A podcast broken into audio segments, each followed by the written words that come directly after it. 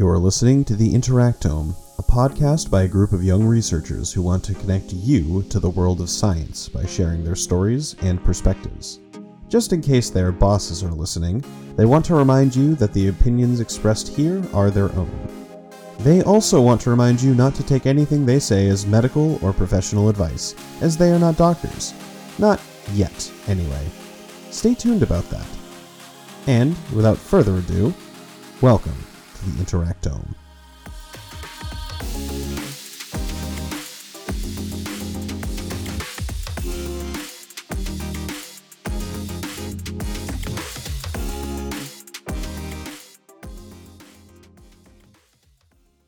Hi everyone, I'm Sam, and I am a uh, biochemistry graduate student. And uh, one of the proteins I work with, I have some trouble finding online, and, and I need to kind of explain this because it's it's an issue about its name. So the protein I work with, I call it GRIP, short for GRIP94, which is short for uh, glucose regulated protein 94, I think. Uh, again, I just call it GRIP. Um, and it's called the 94 is because it has a mass of 94 kilodaltons. So kilodaltons is like what we weigh proteins with, sort of. They're the the unit of weight that we refer to when we refer to atoms. So a dalton is the weight of one hydrogen atom.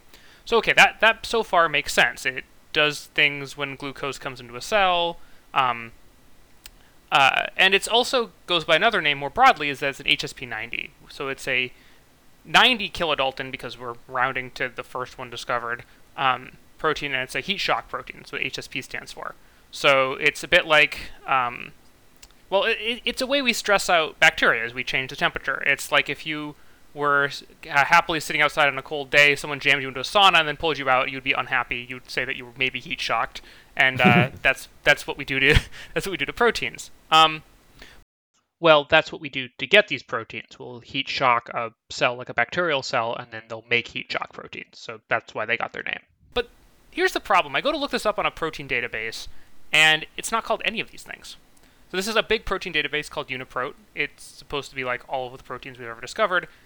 And the first time I went looking for it, I couldn't figure out where it was. And the reason is because they call it endoplasmin. Wait, what? Which yeah, it's not a name I've ever actually called it.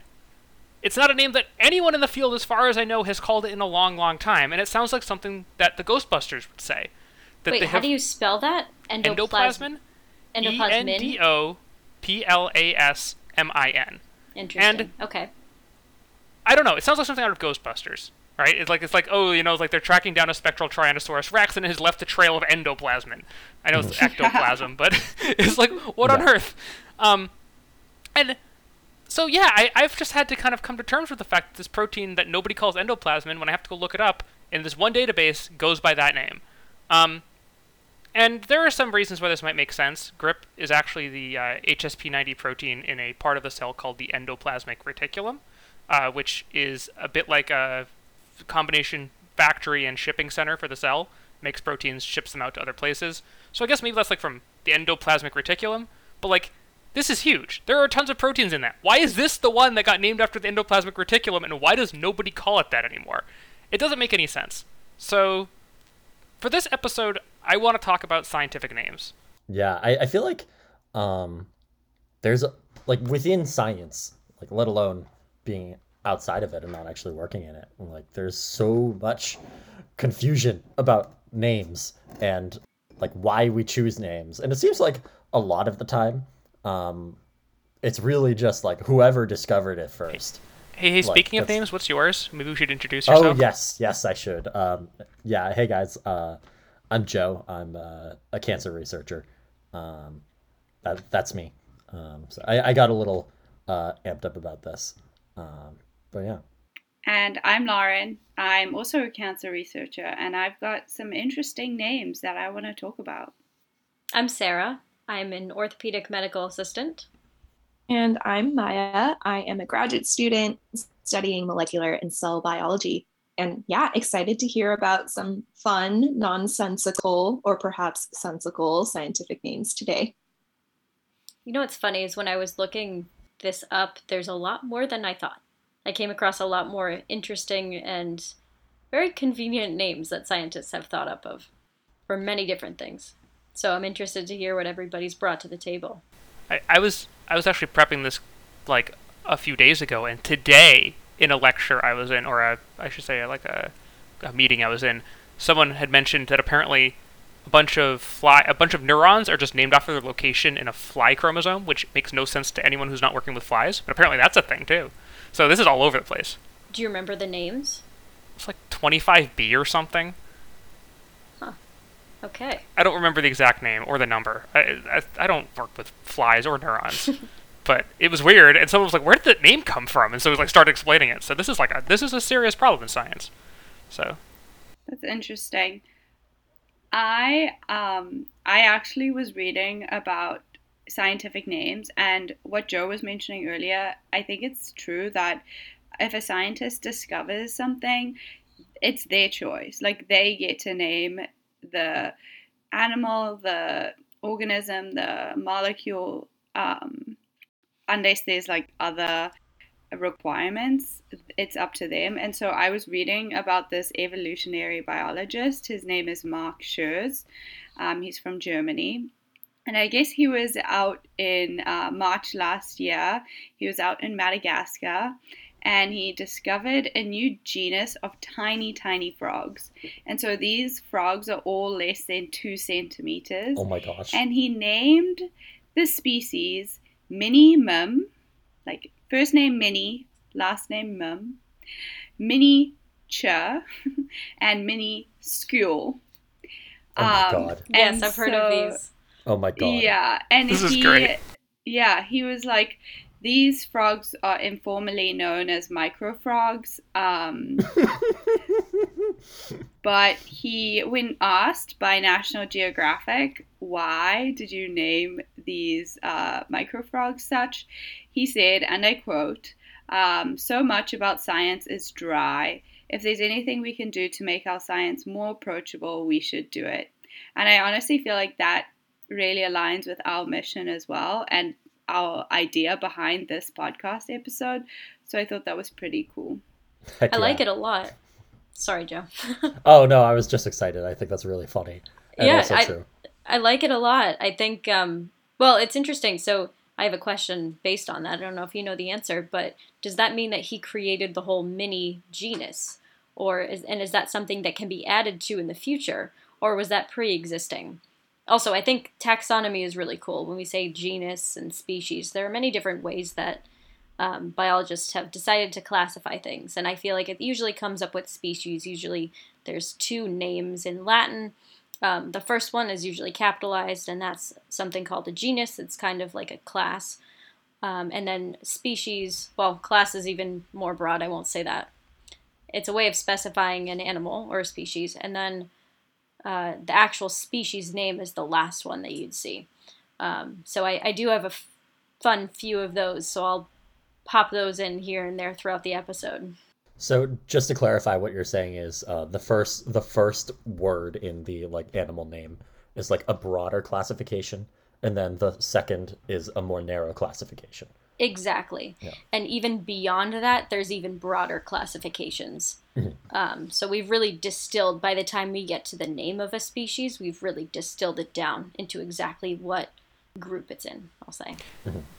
and and yet these things get pretty nasty when you get into like bacteria that are constantly swapping DNA back and forth.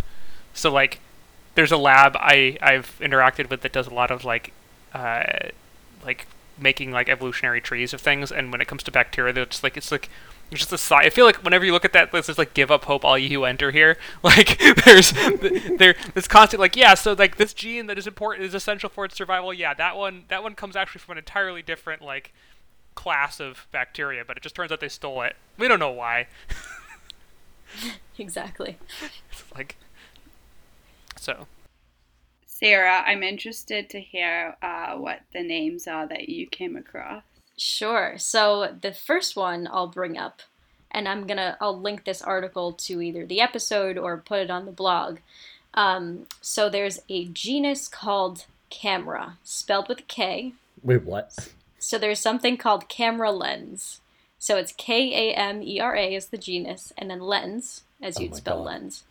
Um, and it is a single-celled organism.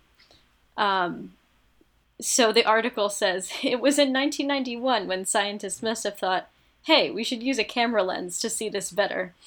and I don't know if that's necessarily true around the naming. I'd have to dig deeper into it, but I think that's a fun one. Gonna take a very certain kind of lens. I can't get pictures of single-celled organisms with my camera.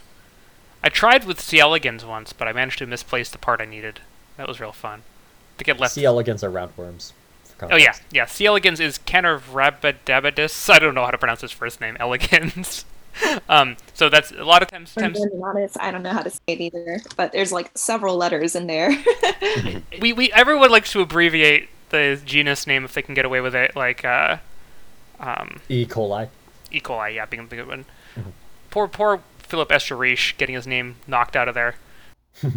Real quick fun fact uh, Kamera lens is the only species in the genus camera. So if any of you decide God. to, you know, go out and discover a new uh, multi or unicellular bacteria species, maybe you can add to the genus. Maybe. Well, it has to be kind of biologically related to Kamera lens, right? Yes, that's true. You could you could try to find that. Mhm. Maybe use your sequencing. I just want to clarify. There's no way Escherich's first name is Philip. There's no way I'd remember that. It was probably like Gustav or something. I'm not gonna eh, eh, bother necessarily looking up. I'm just proud that I remembered Escherich was a person. So, so E. coli. The full, uh, if you really want to scold E. coli, its full name is Escherichia coli.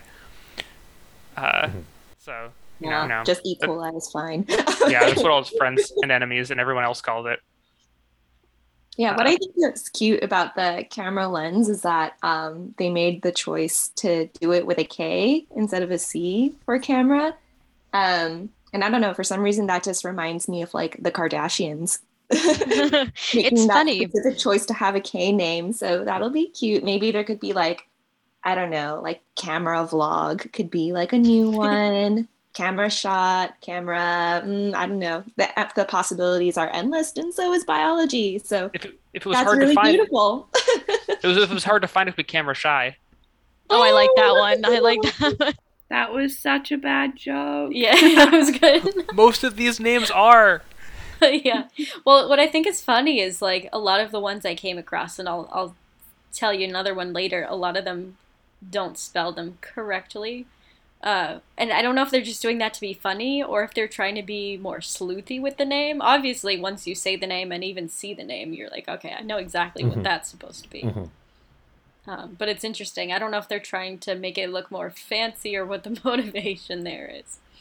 Your secret Kardashian fans. That's why. Yeah, don't tell anyone. I mean, there was also the whole thing of like trying to make it look like it's Latin, but none of it's actually Latin. Exactly. That's that's what I was trying to get at. I don't know if that's true. But I don't know. Would, would K be more Lat- Latin-ish? I don't know. I'm no expert. Latanic? Botanic. Making up words too. It's been a week already. so does anyone else have any fun names? Yeah, I, I have I have one. Uh, this actually stems from the fact that I, whenever I'm in bright sunlight and look kind of uh, somewhat indirectly at the sun, I, I never stare directly at the sun. Um, I Very sneeze. good, Joe. I Yeah, sneeze. great job.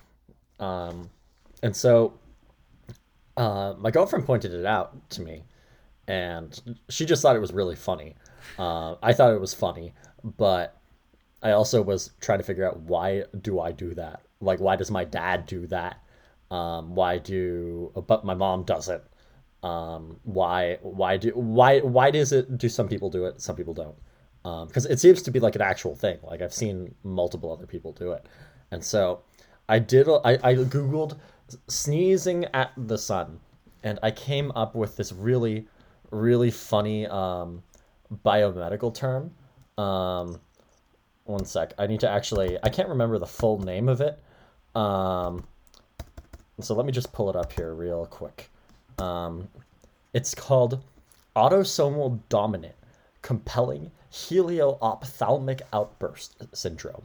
Um, and autosomal dominant meaning like if you it's associated with a gene and you only need one copy of that gene to have the trait.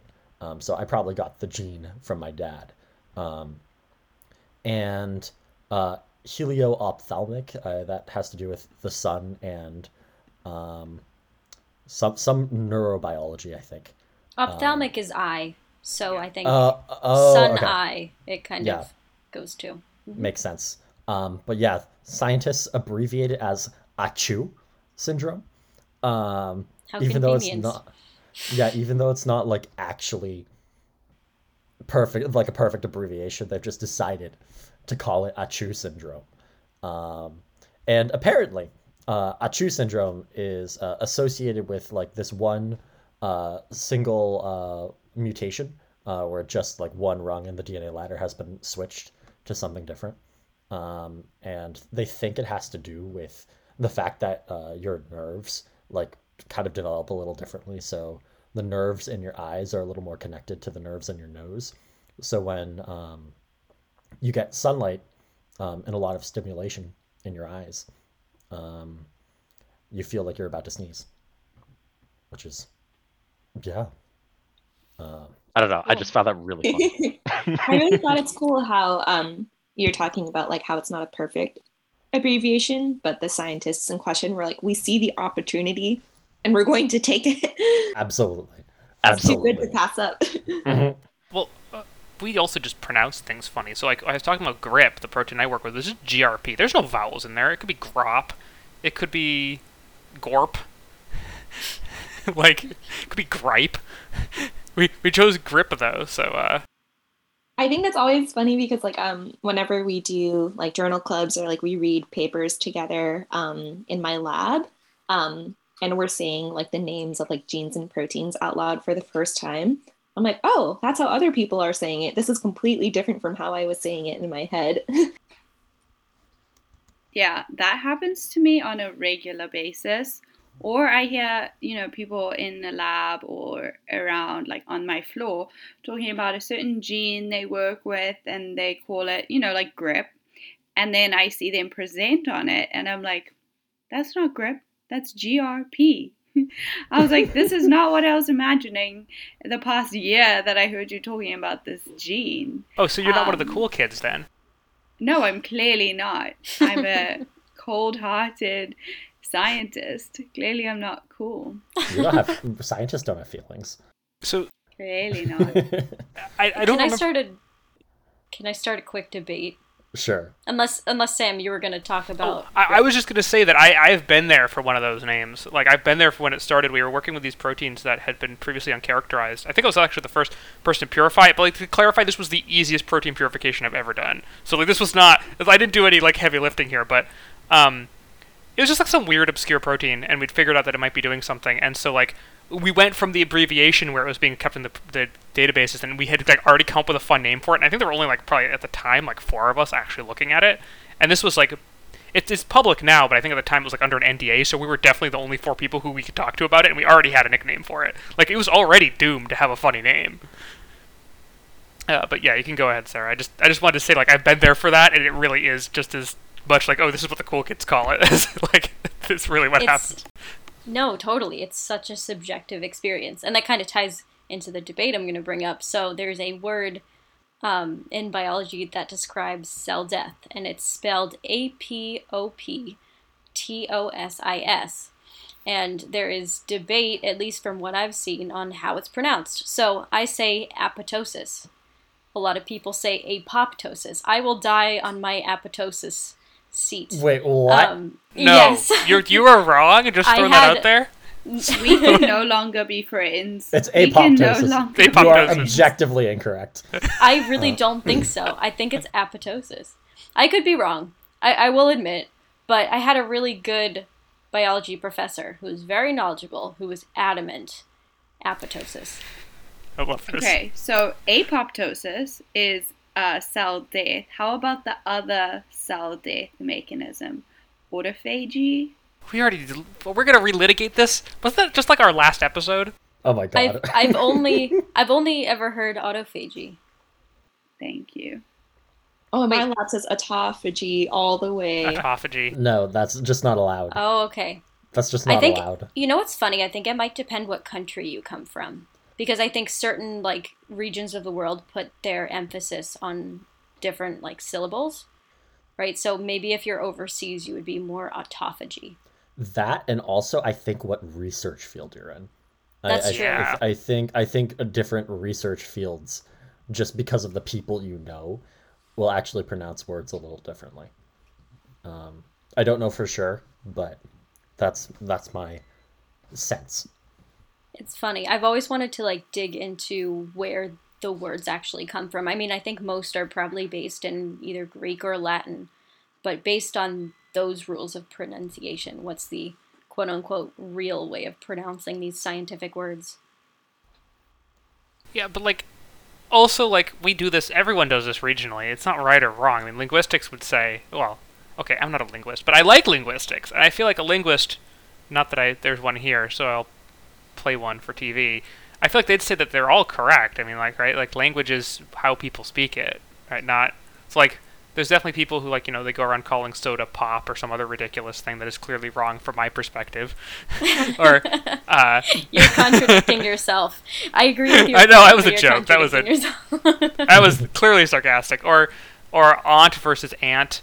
Uh, right. we all have different ways of saying things, and the scientific communities they're not split the same regional ways we do, but like.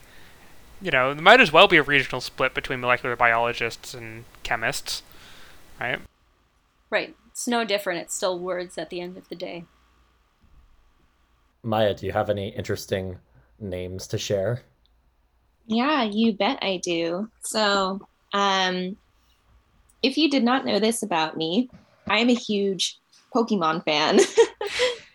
so, um, yeah.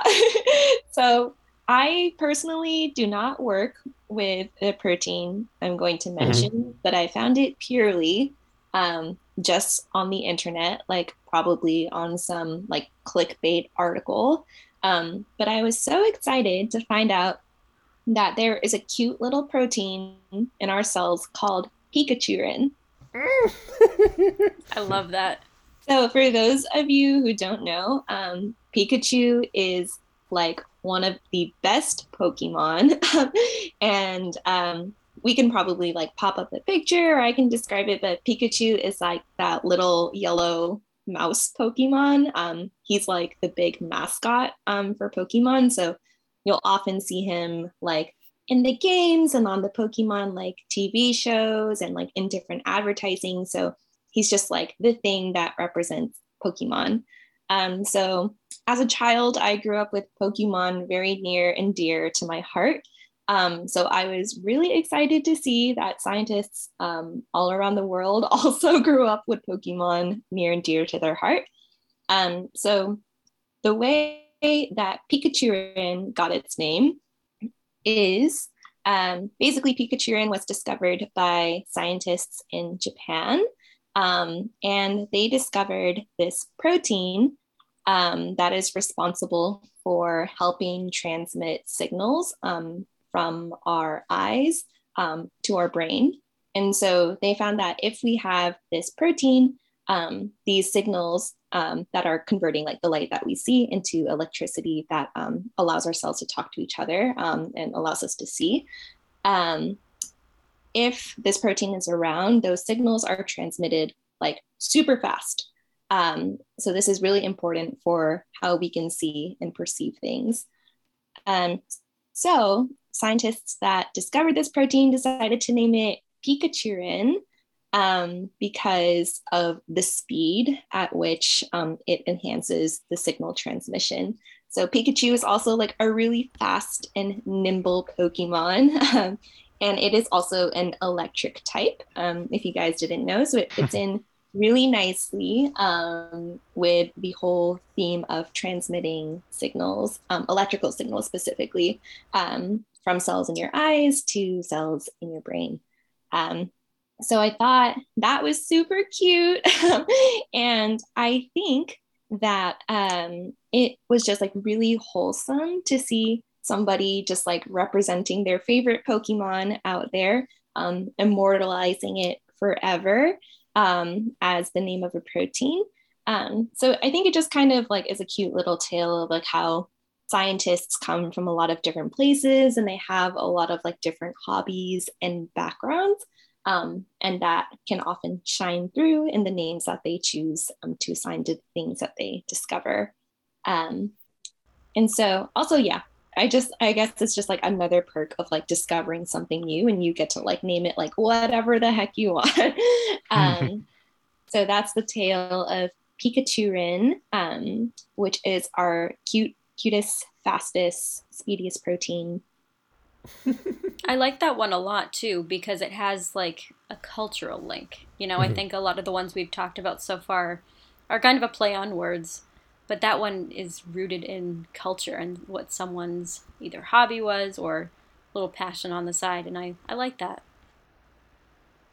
Actually, I think I heard recently about a uh, um, uh, caterpillar or something that was named after a podcast host. So hey, if you all actually like make us famous, we have a we, I have a chance. Even if I don't discover anything, I still have a chance of things getting named after me. What a caterpillar named after me.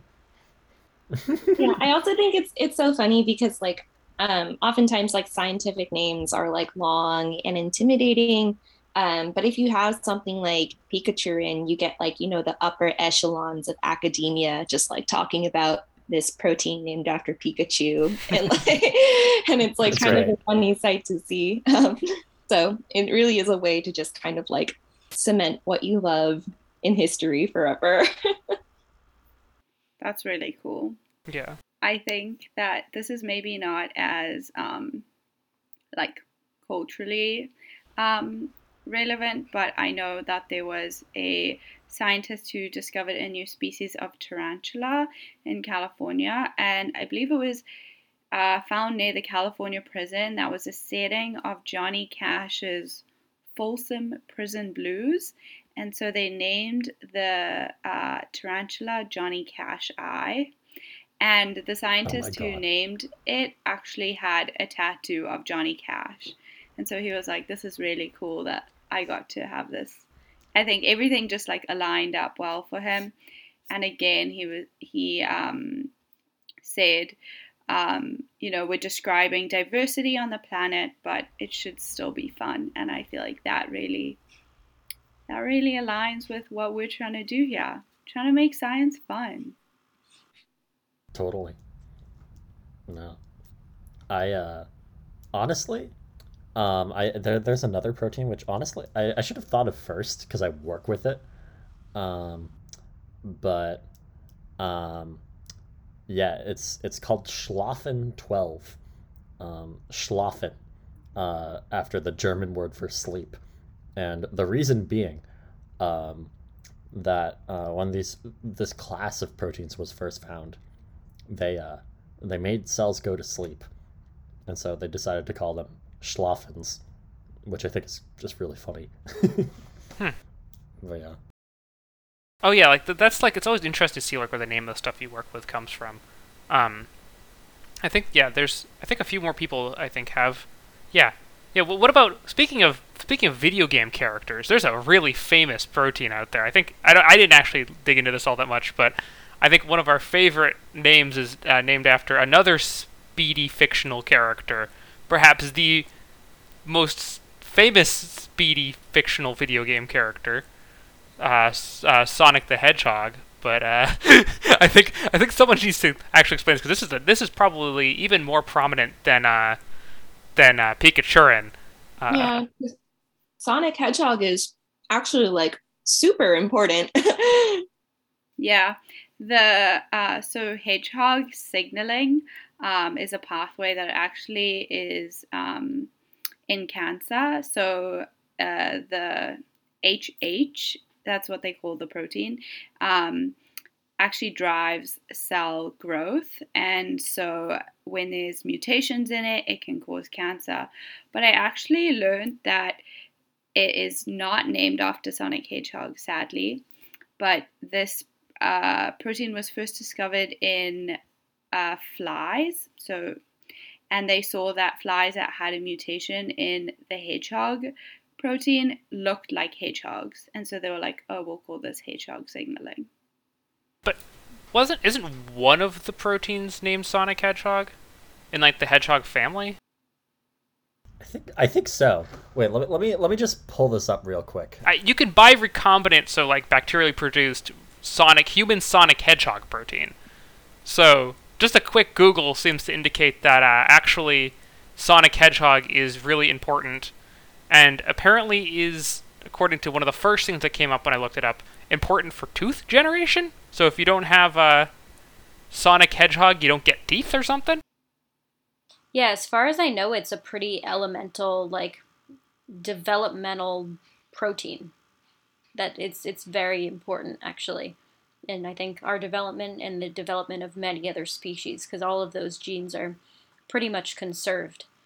So, yeah, but I'm I don't know. I, don't know if it's uh, its own family or if it's the one thing.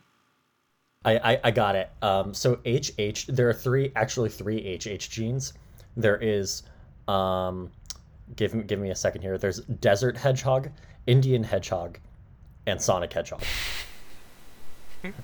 So, Two of yeah. those sound like real hedgehog species, and one of them sounds like uh, a video game character. I think the reason why it's named after Sonic Hedgehog was because I think the other two hedgehogs are like real.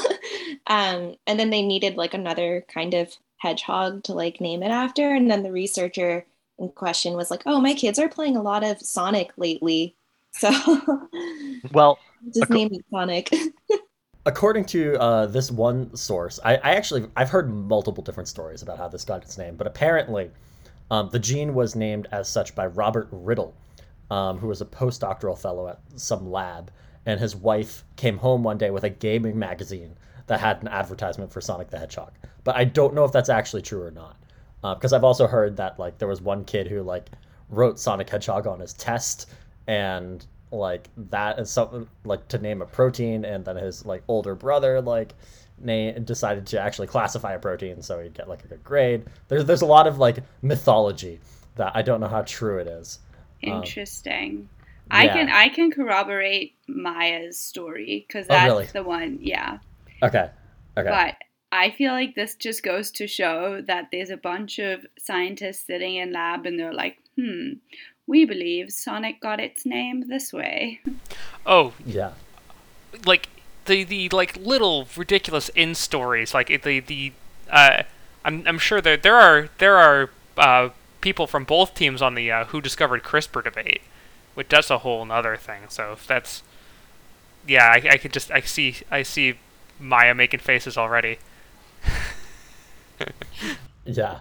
Um, oh man, I think CRISPR we should leave for another time. Oh yeah, we should leave it Uh, for another time. For just for context, it's a really cool gene editing technique that came around in like 2013. But there's but, like Phil. Oh, go ahead, Sam. what were you say?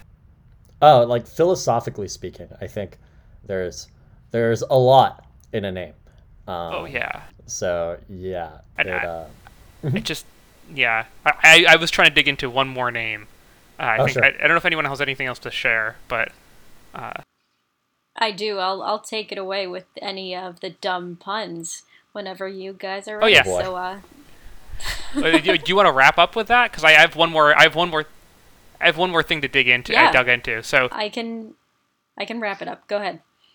so um, I think the thing that I wanted to kind of stress with this episode, I think we were talking about this, is like uh, names in science. They're frustrating even to scientists. So like if you encounter something that doesn't make any sense, um, it's okay. You're not the only one.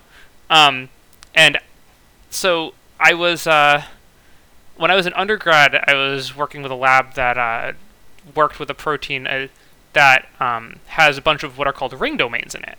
So if you've never, if you're not familiar with like looking at a protein structure, which I I doubt many non-scientists are, there's a way of drawing proteins that is like you kind of like have like squiggles, so you can draw like there's parts of proteins called alpha helices that are like helical. They're they're like a corkscrew, and then there's beta sheets which we draw as like straight lines with little arrows on the end to point which way they're going. Um, and uh, these diagrams are called like Richardson diagrams, or more commonly like just the cartoon view. Um, and uh, so like I was looking at one of these of a protein that ha- uh, is a uh, a um, it, it does it sticks these things called ubiquitins on other proteins, and those are just like you know like garbage stickers, like send this to the trash, kind of like that's their kind of their role. And this protein is in particularly it was like a ring family uh, uh, ubiquitin ligase, and I was like thinking ring, okay, so this is a structural thing, and it is. A ring domain is a structural feature on a protein. So I'm like looking through all the squiggles and corkscrews and lines and things. I'm like looking at it, I'm like, huh, so where's the ring domain? So like we have these things. There's other structures that have names, so like a beta barrel. So those sheets are called beta sheets, and it's like a barrel made out of beta sheets. Or you have like a coiled coils, where those helices are like wrapping around each other. It's a coil made out of coils. Makes sense. So if I'm thinking of ring domain. I'm looking for a circle. I'm looking for like a donut, right? I'm figuring if ring domain is going to look kind of like a donut. I'm like, turn this protein structure around, and I see no donuts. I'm like, what on earth is going on here? And it turns out that ring is actually an acronym. And like all these cute names where it's just like, oh, you know, this is uh, a chew or something. Well, ring is a bad one. Ring stands for really interesting new gene. They didn't know this structure. It was just like, we found this thing, and it's really interesting. And I decided to dig into this because it was making me angry, like, so looking through the history of it. And I honestly couldn't figure out why they called it really interesting new gene. The first paper to name it had already kind of started to call it, they called it Ring 1, really interesting new gene 1 was the protein they were looking at. And this was like in the early 90s when like computers were finally getting to the point where you could like build databases and search them like regularly. And this paper was actually like a computer search program, so they'd found this really interesting new gene, and they were searching it on this big old Fortran program on a big mainframe computer that you know was the size of my apartment or something. I don't know. Um, and uh, so they were just looking for this really interesting new gene as like a target sequence or something, and the name stuck, much to my, you know, undergraduate level research confusion, looking at the structure, looking for a donut that never existed. Um, and like this is a really important structure. It's in proteins that uh, bind to metals. So like these are things that like are really common. They do things like work with DNA. They um, you know are really important for like cancer and cell survival and all sorts of things like that. And they have they're called ring family proteins and they're really interesting new gene family and it's really aggravating but it exists and someone decided to troll the rest of us really good um, so It to really aggravating new gene. yeah the rang domain Rang. it's not new anymore so it'd be like roung really raug really aggravating old gene Oh my god. it was not. It was not fun. Uh, but you know, that's a thing. Apparently, I apparently got hazed by some guy from the '90s. Sam, how many It's great. how many So- genes are in the family? Do you know? Oh, there's like hundreds. This is like a huge protein family. Like So there's a lot of really interesting new genes. they're not new anymore. I know. they're know. probably not new in an evolutionary sense or anything. They're just Still interesting. they're just they're just Still there. It's just this guy, this person was just like looking through a bunch of DNA sequences. and like, this is a really interesting new gene. And like, they couldn't think of anything better. They couldn't have called it like I don't know, you know, Professor Eggman or something. Like anything, anything different. like, they couldn't have called it like Mario and Luigi. Just come up with like some funny name that isn't confusing. It's just weird. No, it had to, it had to be something that means something that wasn't there. So, I I guess I spent this time venting about bad scientific names, but if you all are ever doing research, uh, or like, just like looking stuff up, like don't don't let that discourage you. It's it's probably just as ridiculous as it looks. so Yeah, definitely don't let anything intimidate you. And I will take it home with some food for thought and some horrible, horrible puns that scientists have made. So get ready. I have a lot of them. Oh. Um, there is something, uh, genus Vini, V I N I, and then the species name is Vidi Vici. So, Oh my God. Vini Vidi Vici, um, which translates to I came, I saw, I conquered. However, the species is now extinct. Um, oh. which I don't know if they conquered, but uh, that's quite all right.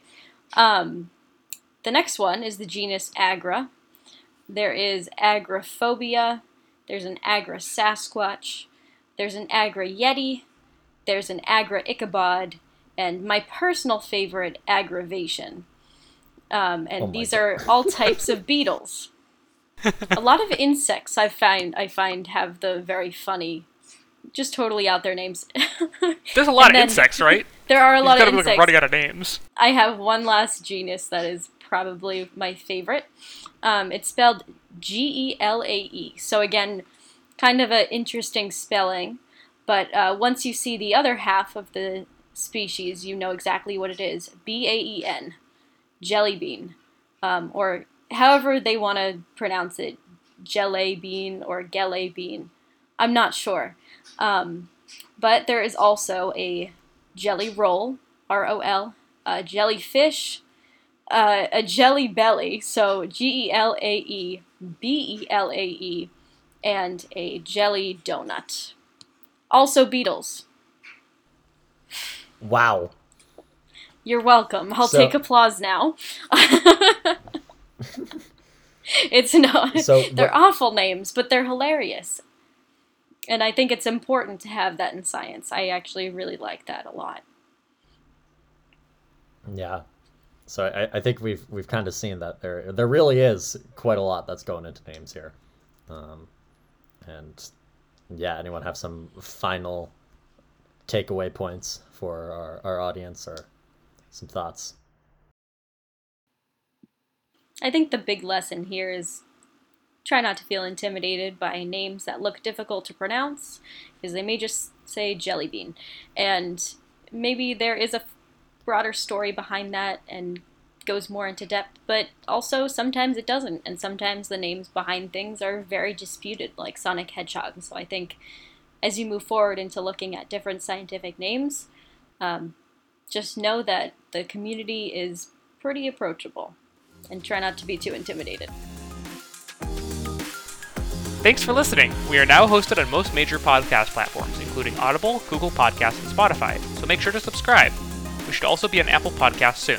For more content, you can follow us on YouTube at Interacto Media, read our blog post about cancer at interactomedia.org, and join the conversation on Facebook and Twitter at The Interactome and on Instagram at interactome underscore media. We'd love to hear your thoughts about this episode and science in general, as well as what you'd like to see next. Stay tuned for more episodes coming soon. I'm really excited for what we have planned.